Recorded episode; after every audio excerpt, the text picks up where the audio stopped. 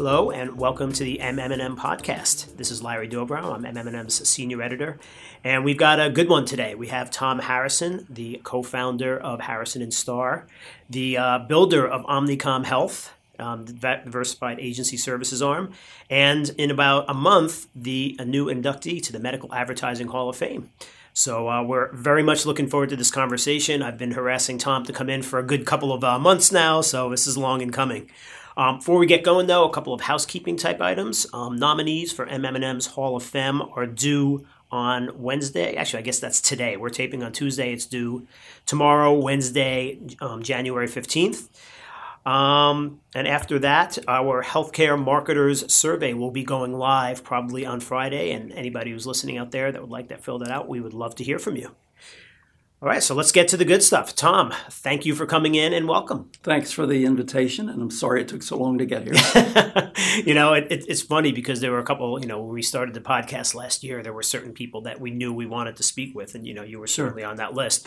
But then, of course, you know, we did a couple of them, and they're like, well, hey, I'm in New York. I got to come in. Like, so anyway, we're glad to have, uh, glad you, to be you. knocking one off the original My list. pleasure. My pleasure. Right.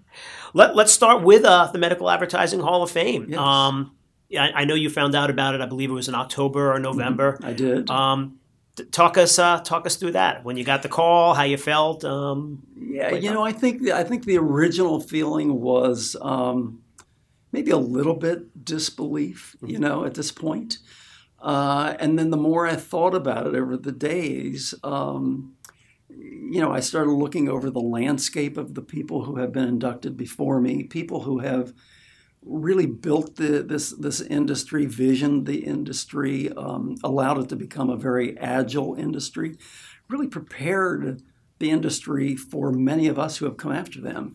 And when I think that you know my name is going to be placed alongside their names, um, it, it's really uh, not just a good feeling, but it, it, it, it, it's a very emotional feeling for me.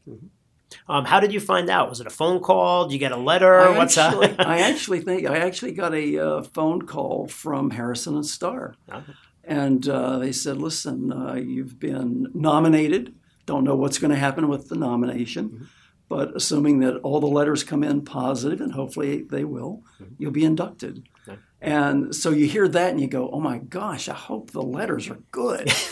and who, uh, who writes those letters? Just out of curiosity. well, well, it's many times it's either the partners that you've had in the business, or it's people that you've worked with, lives that you've touched, clients that you've touched over the years. It's a lot of different uh, different people. Um, the ceremony itself, I believe it's what February February sixth. So it's in a couple weeks. Yes. Um, coming with a full uh, contingent, uh, the entire uh, team Harrison come in. Or? Well, you know, uh, the family is very happy about this. They're very proud of their dad and their husband, and uh, and so we'll have a full table. That's great. All right. Let's go back to the very beginning. Um, you know, we've talked for a story that will be running in the um, February issue of um, MM&M. But um, what I found interesting and what I didn't know, even though we've spoken many times before, was that your career started in the lab. It did. It did. So I'm a cell biologist and physiologist. Um, I actually trained at West Virginia University, worked on my doctorate there. and uh, while I was uh, in my lab one day, my uh, my advisor came in and he talked to me and he goes, you know, he goes, I've been watching you, observing you in your lab for the past three years, and he goes, your research is good, everything is perfectly fine but you're not the normal scientist. He said, You know, I see people coming in and you sit and you talk with them, you counsel them, and they go away and they're happy and they come back for more. He said, um, Do what you want with this. He said, But if I were you, I would do something in an industry that's complementary to your, your, your medical and clinical background and just kind of get out of the institution here and go make some money. And uh, one thing led to another, and I ended up becoming a uh, professional s- sales manager at uh, at Pfizer. When you hear, you know, you're not the typical scientist. Yeah. Was that was there an inclination to almost take that as a little bit of a slight at first? Oh, I absolutely. I thought, you know, what does that really mean? You know, am I doing something wrong? Is my research not good? Uh, am I going to make this or not? And he assured me after I was asking all these questions over the weeks uh, that everything was really fine and uh, no problems whatsoever. But think about your long term career. Mm-hmm. And I remember the quote. He said, You know, you can stay in university and make $13,200 a year. he said, I actually don't think that's Tom Harrison.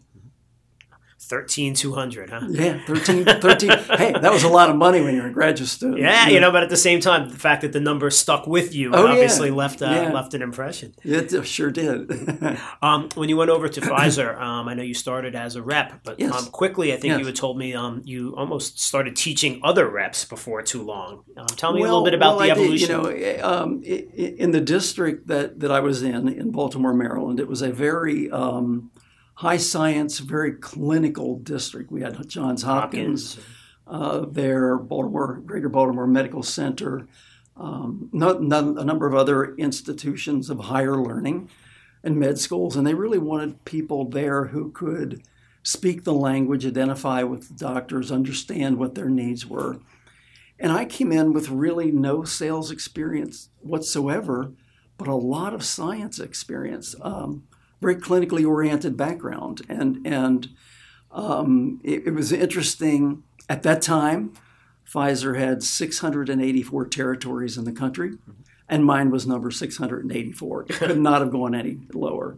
And I suspect that my my boss, his name was Bob Hall, uh, said to himself, "Hey, listen, I can hire this high science guy. If it doesn't work out, the territory is not going to get any better, any worse." and and so actually, what happened um, over the course of about seven months, it went from 684 to number one, and it did it just because of you know my clinical acumen. I could talk the language of the doctors that were in my territory.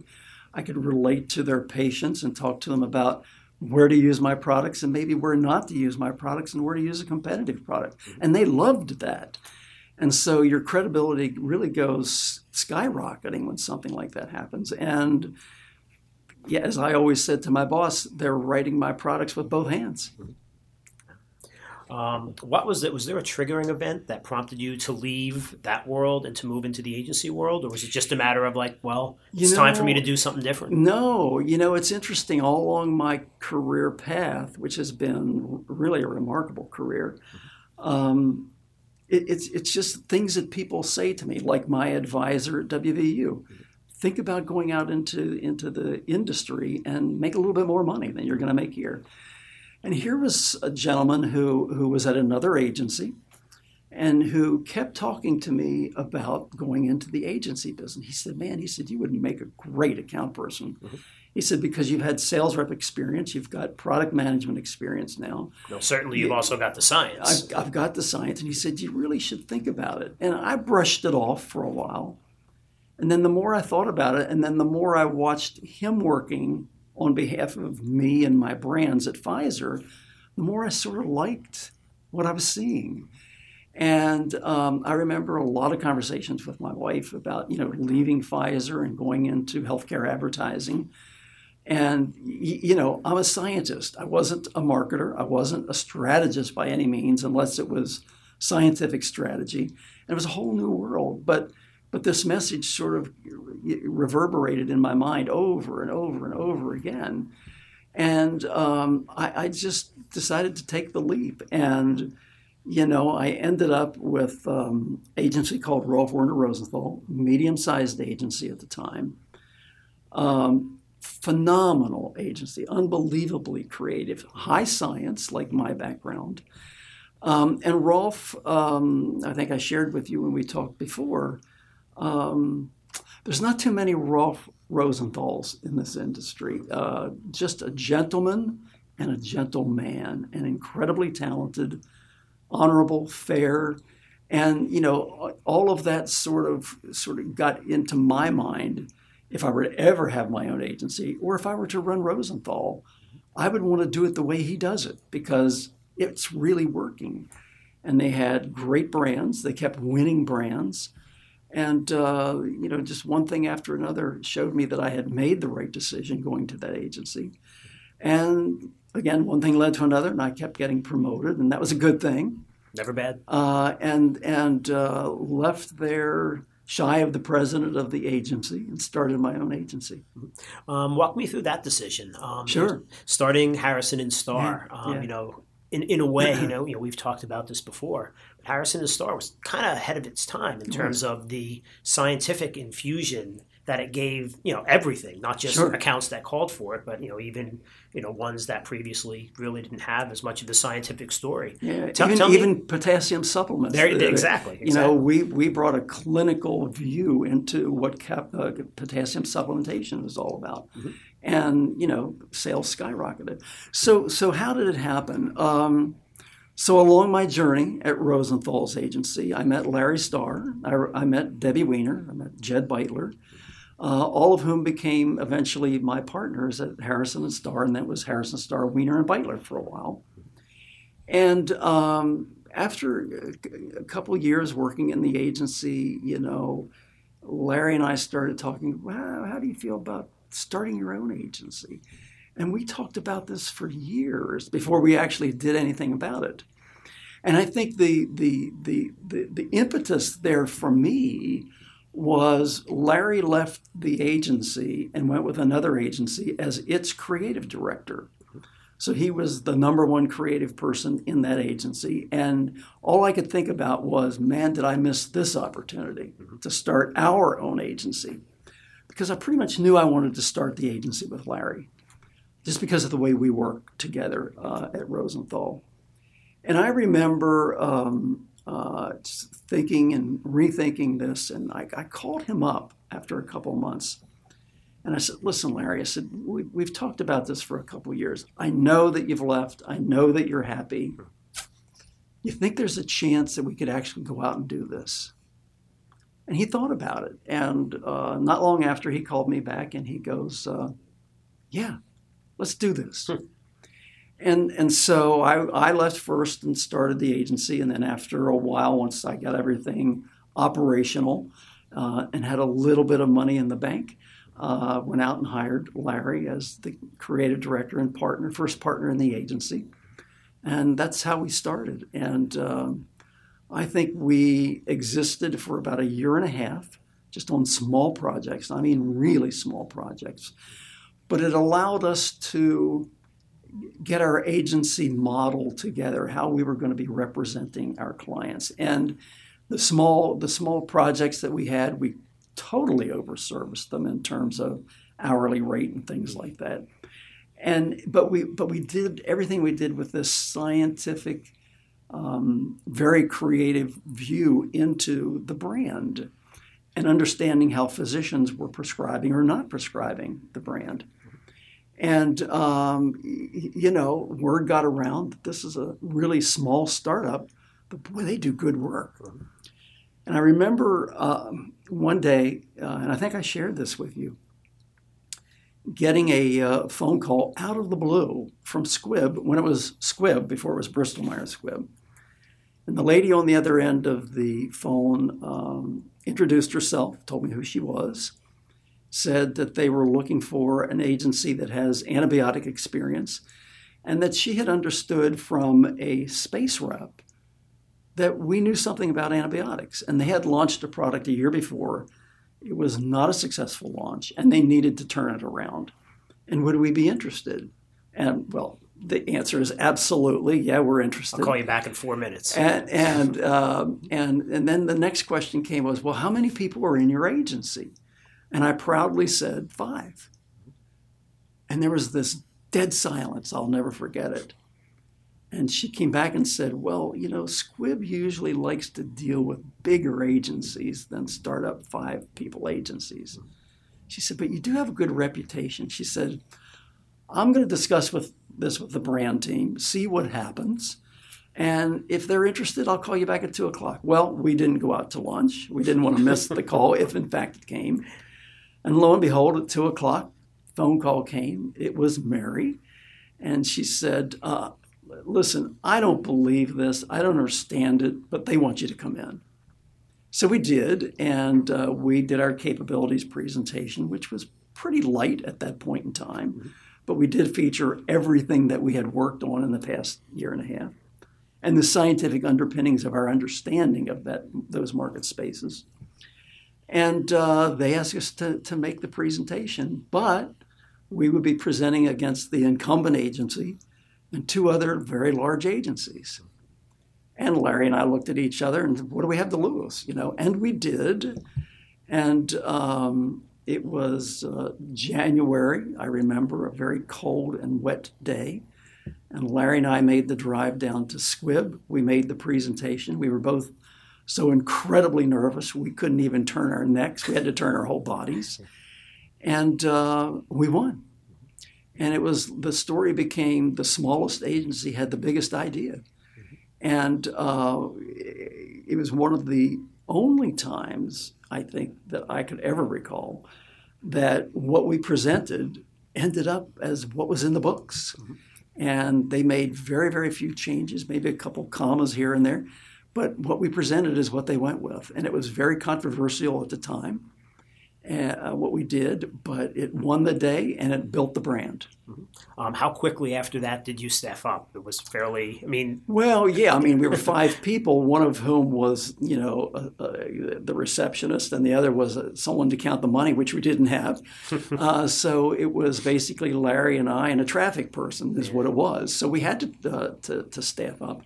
But we did it very methodically. We kind of, knew that I was going to be the account person. I was going to live there, and I was really going to do what I do uh, when I represent a brand. And Larry was going to be the chief creative. So, but we, what we really need needed were people back at the agency doing the things that we would have normally done in the agency while we are visible to clients. So we hired a few people, and and then, you know, we got another call, and so another client said, "Can you come out?" And talk to us. We hear great things about your small agency. And we won that and we staffed up a little bit more. And that was about the time we had, you know, enough wherewithal, if you will, to, to bring Debbie Weiner into the partnership. And she uh, is just a phenomenal creative person. Uh, and then shortly after that, we landed another piece of business and brought Jed into the business. Uh, then it became Harrison Star, Weiner, and Beitler and then it just became you know one product after another after another. And then all of a sudden um, uh, we became the first healthcare advertising agency that ever won medical advertising news agency of the year. Um, and i remember the, the, the, the front cover of that, it just says hot uh, and a picture of all four of us, which is actually framed in, in my office at home. and, um, and, you know, then kind of history just went and did what it did. We just kept growing and growing and uh, uh, became recognized by holding companies and were approached by many of them to acquire us, and we weren't quite ready yet. And then Omnicom came along and um, just had a, a, beautiful story. They really were interested in the healthcare space. Uh, they wanted to build out the healthcare space and became a great opportunity for me, as you pointed out. Um, and I think uh, about five and a half years into the agency, we were acquired. Um, and then shortly after that, they asked if I would come up and run diversified agency services, which I did for 17 years, and and uh, it was a really successful, fun time.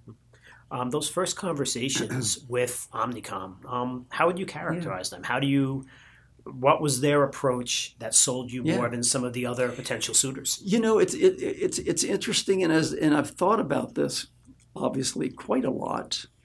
And I think when John Wren came in to, to meet me in our offices downtown, Harrison Star offices downtown, what, what I knew, what I recognized with him was he was really very interested in healthcare.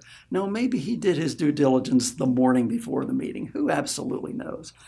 But he knew enough about it that I knew that he was really interested in building out a healthcare portfolio. Now, at the time, uh, they had, I think, two other agencies in their fold.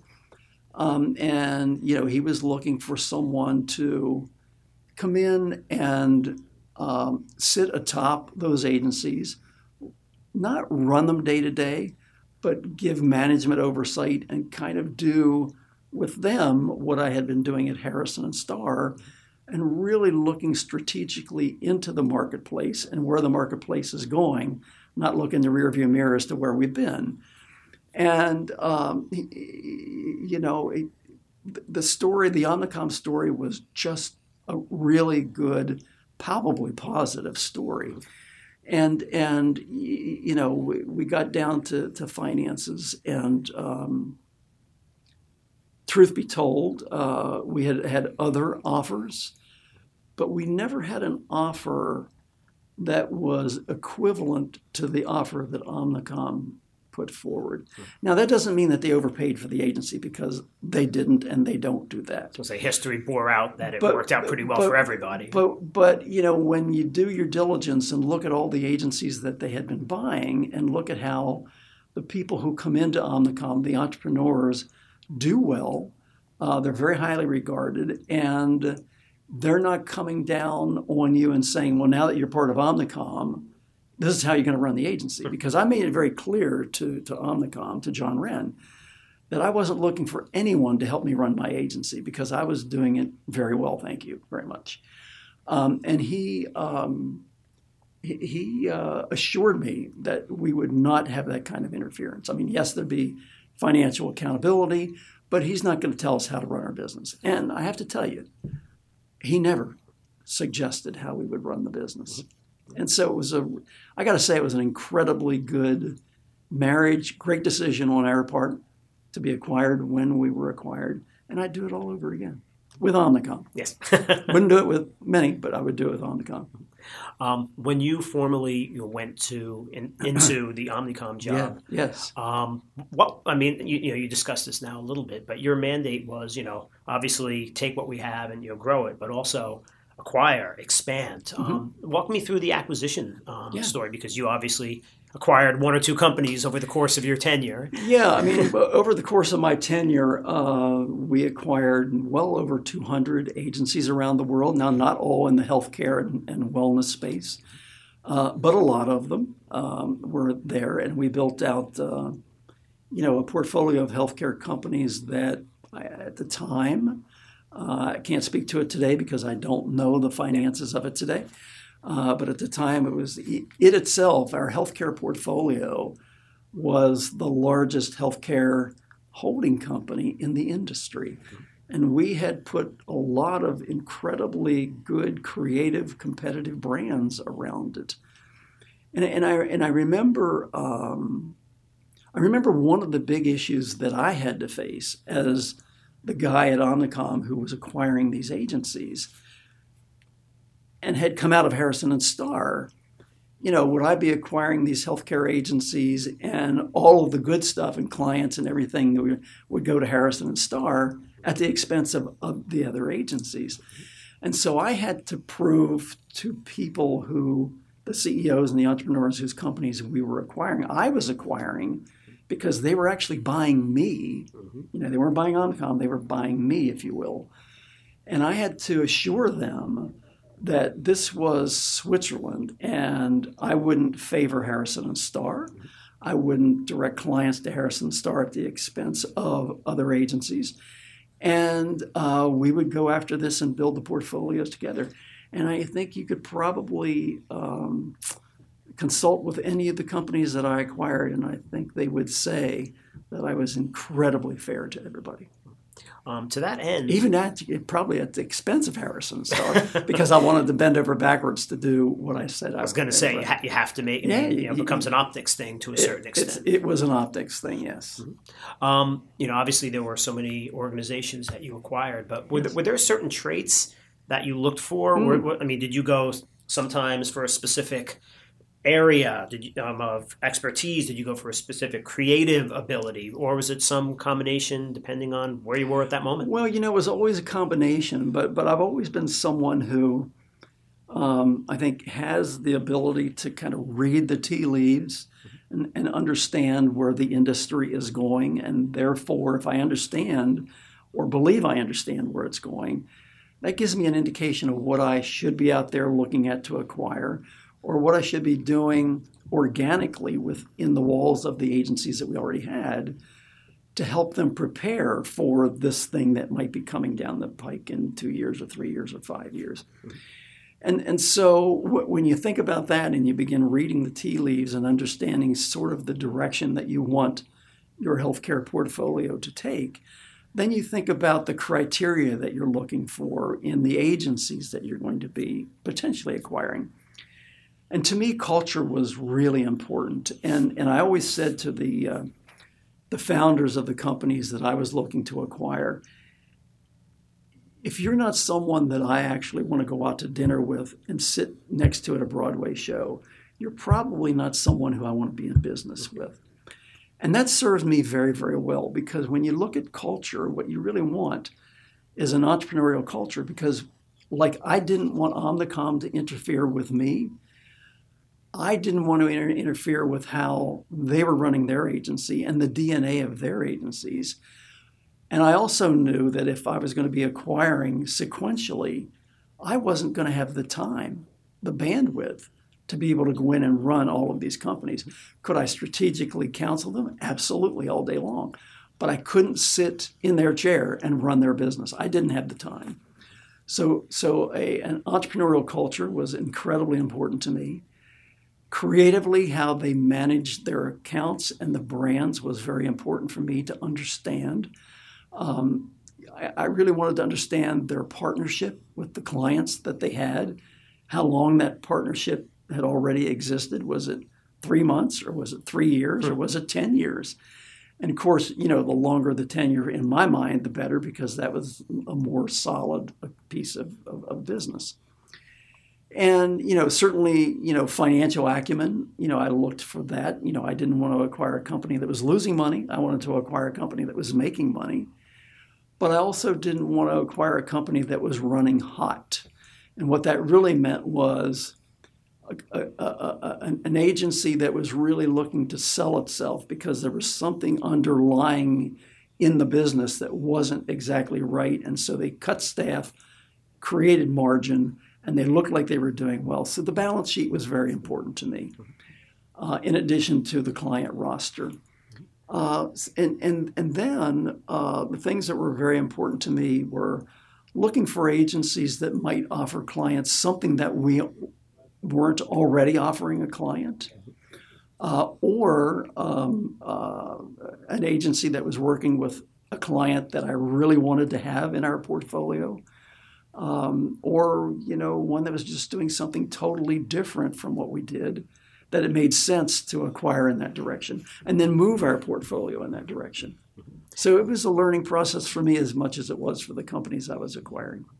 Um, when, when you look back, um, you know, obviously where you know Omnicom Health was when yeah. you know you arrived and you know yeah. when you when you, you know, formally departed. Yeah. Um, what what are the things that give you the most satisfaction and sort of the flip side of that as well what are maybe the one or two regrets or disappointments or mm-hmm. frustrations mm-hmm. that you have looking mm-hmm. back mm-hmm. so so i think looking back on it and looking back at the companies that um, believed in me and believed in omnicom we were able to acquire a lot of really good well recognized reputable brands into the omnicom healthcare franchise if you will and and I, I think the positives about that were how they interacted with me, how they sought my advice, how I interacted with them. Again, the counsel that I was able to provide them. Uh, it was always rewarding to, to watch how they went after business uh, creatively and strategically, and um, sometimes asked for my help, most times didn't. Um, uh, it, it, was also encouraging to me to watch the development of the companies under the Omnicom umbrella, because I think every every one of the agencies that we acquired, including Harrison and Star, got significantly bigger as a part of Omnicom than they would have ever done on their own. And I think that was sort of John Wren's promise to me you know, we'll put the things around you that you're not going to be able to get to quick enough for your clients. And run back to the Harrison and Star experience, we were not global at all. We were uh, only domestic. And um, um, they put enough resource around us that we were able to become global very quickly. Um, in terms of some of the, um, you know, it's interesting. One of the comments that you said earlier, I believe, talking about Rolf was, you know, he was a gentleman, but he was also a gentleman, and Yes. I think you know your reputation has been Yeah. akin to that as well. Thank you. Um, your professional legacy, when you look back on the occasion of this induction in a couple weeks, what are the things that? Uh, how do you want to be remembered? Y- you know, um, the other day I read something that, that sticks with me, and it basically says um, the, the measure of a life is um, how much impact you have on others. It's not what you acquire or what you can buy or what Stuff. you. It's not stuff. It's the impact that you have on others. And when I think back on my career and just some of the things that people who I've had the pleasure of working alongside over my 40 some years in this industry um, and thinking about what they said, you know, I think I've touched a number of lives in a very positive way and a number of careers in a very substantial and positive way. And if you just do that once, that's a good legacy. Amen. All right. I know that you have you're continuing your legacy. Uh, we promised Yeah. we'd get you out of here in time to uh, to your next engagement. Go to my board meeting. But let's uh, let's finish off with a little Yeah, bit sure, of a sure. lightning round. Yeah. Um, just a couple quick questions. Yeah. When you think about today, you know, you look at the uh, marketing landscape. Who in your mind are some of the most effective communicators and marketers, whether in health or elsewhere? In terms of just agency names? or- Agency names, uh, big picture names, small picture names. Anybody you got? Yeah, yeah. Well, um, when I think about the healthcare space, you know, certainly my agency, Harrison Star, continues to do incredibly well, and really continues to to bring in that high science and high creative aspect to everything that they do. I mean, even as, as the model is copied many, many times over. Even as the model has copied, you know, uh, when you copy something, the original kind of gets just a little bit clearer and a little bit more in focus, you know. So I think that's good. I mean, when you when you look across different industries, whether it's the the digital industry, whether it's the automotive industry, the airline industry, the fast-moving consumer goods industry, companies like Procter and Gamble, companies like Pepsi, uh, the, these are companies that just everything they touch, they do really well. Um, and, then you look at what's happening across many of the industries today, and they're looking at um, sustainability and purpose. And I know everyone talks about purpose until people are blue in the face with it. and it's not talking about it, it's actually doing something about it. Uh, but just this morning, uh, or actually last night, uh, the founder of Blackstone came out with his annual letter, and he's talking about sustainability. And all of their investments moving forward will be companies that have something to do with global sustainability. And they're going to get out of the ones that aren't. And so I think when we think about that in this healthcare industry, as purposeful as this industry is in terms of doing good for so many people uh, health wise, we also have to do good in terms of the environment and the earth and sustainability. And I think whether we're on the service side, like I have been, or whether we have, whether we're on the manufacturer side, as I had been, and there's so many in this industry in, we've got to think about sustainability because there are generations who are coming after us that we have to protect. Amen. So to me, I think that's one of the most important things that we have to look at in this industry. There are others, and we'll talk, we can talk about those another day. um, your daily uh, reading regimen. Um, Yeah. Who do you read? Um, what do you make? A, I read a lot of management books. I still read leadership books. Um, uh, I, I, TED Talks. I love Yeah, listening. I love listening to TED Talks. Um, I love looking at Chief Executive Magazine because I learn a lot about um, leadership in different industries because they cover literally every industry inside and outside of healthcare. Um, because I'm on a number of public boards and private boards. Um, I read uh, Corporate Board Member, which is a, a publication. Um, and I read that because of good board governance. You know, if I'm going to be on a board, I want to govern it correctly. Do it right. Uh, do it right or don't do it. Um, and a uh, couple newspapers, and then every now and then read stuff that's kind of uh, for fun. Yeah. every now and then I have fun. uh, last question for sure. you. We started with the Medical Advertising Hall of Fame. Let's end there. Yeah. Um, who are some of the executives who are, you know, currently, whether at Omnicom shops or anywhere else, that uh, you think should be in there someday? Are there any uh, people that jump out at you? Well, yeah. I mean, the, the first that jumps out to me right away is Larry Star. Yeah. Um, uh, I think Jed Beitler should be in it. Um, uh, I think Ed Wise at some point in time should be inducted into this. Uh, I know my good friend Charlene was Prounis was inducted last year, and I think that was a great induction. Um, Dana Maiman. I think, uh, would be top of my mind as well, because she's just done an incredible job where she's at. It really has. And she was a loss to Harrison and Star too. Yeah. always missed her, and always told her she could come back, and she didn't. well, you know, hey, you know, still time, right? well, I don't know. I don't know. Tom, I can't thank you enough for coming in Thank here. you. This was, you know, these are the kind of conversations we like to have the most. So, uh, it's been a lot of fun, and you made it fun. Thank you very all right, much. and we will uh, come over and uh, give you a toast at the uh, induction dinner Please in a couple do. weeks. I look forward to it very much. So, All right, terrific. Thanks to Tom Harrison for coming in today. This has been the MM&M podcast. I'm Larry Dobrow. Thank you very much, and uh, hope to uh, see you soon.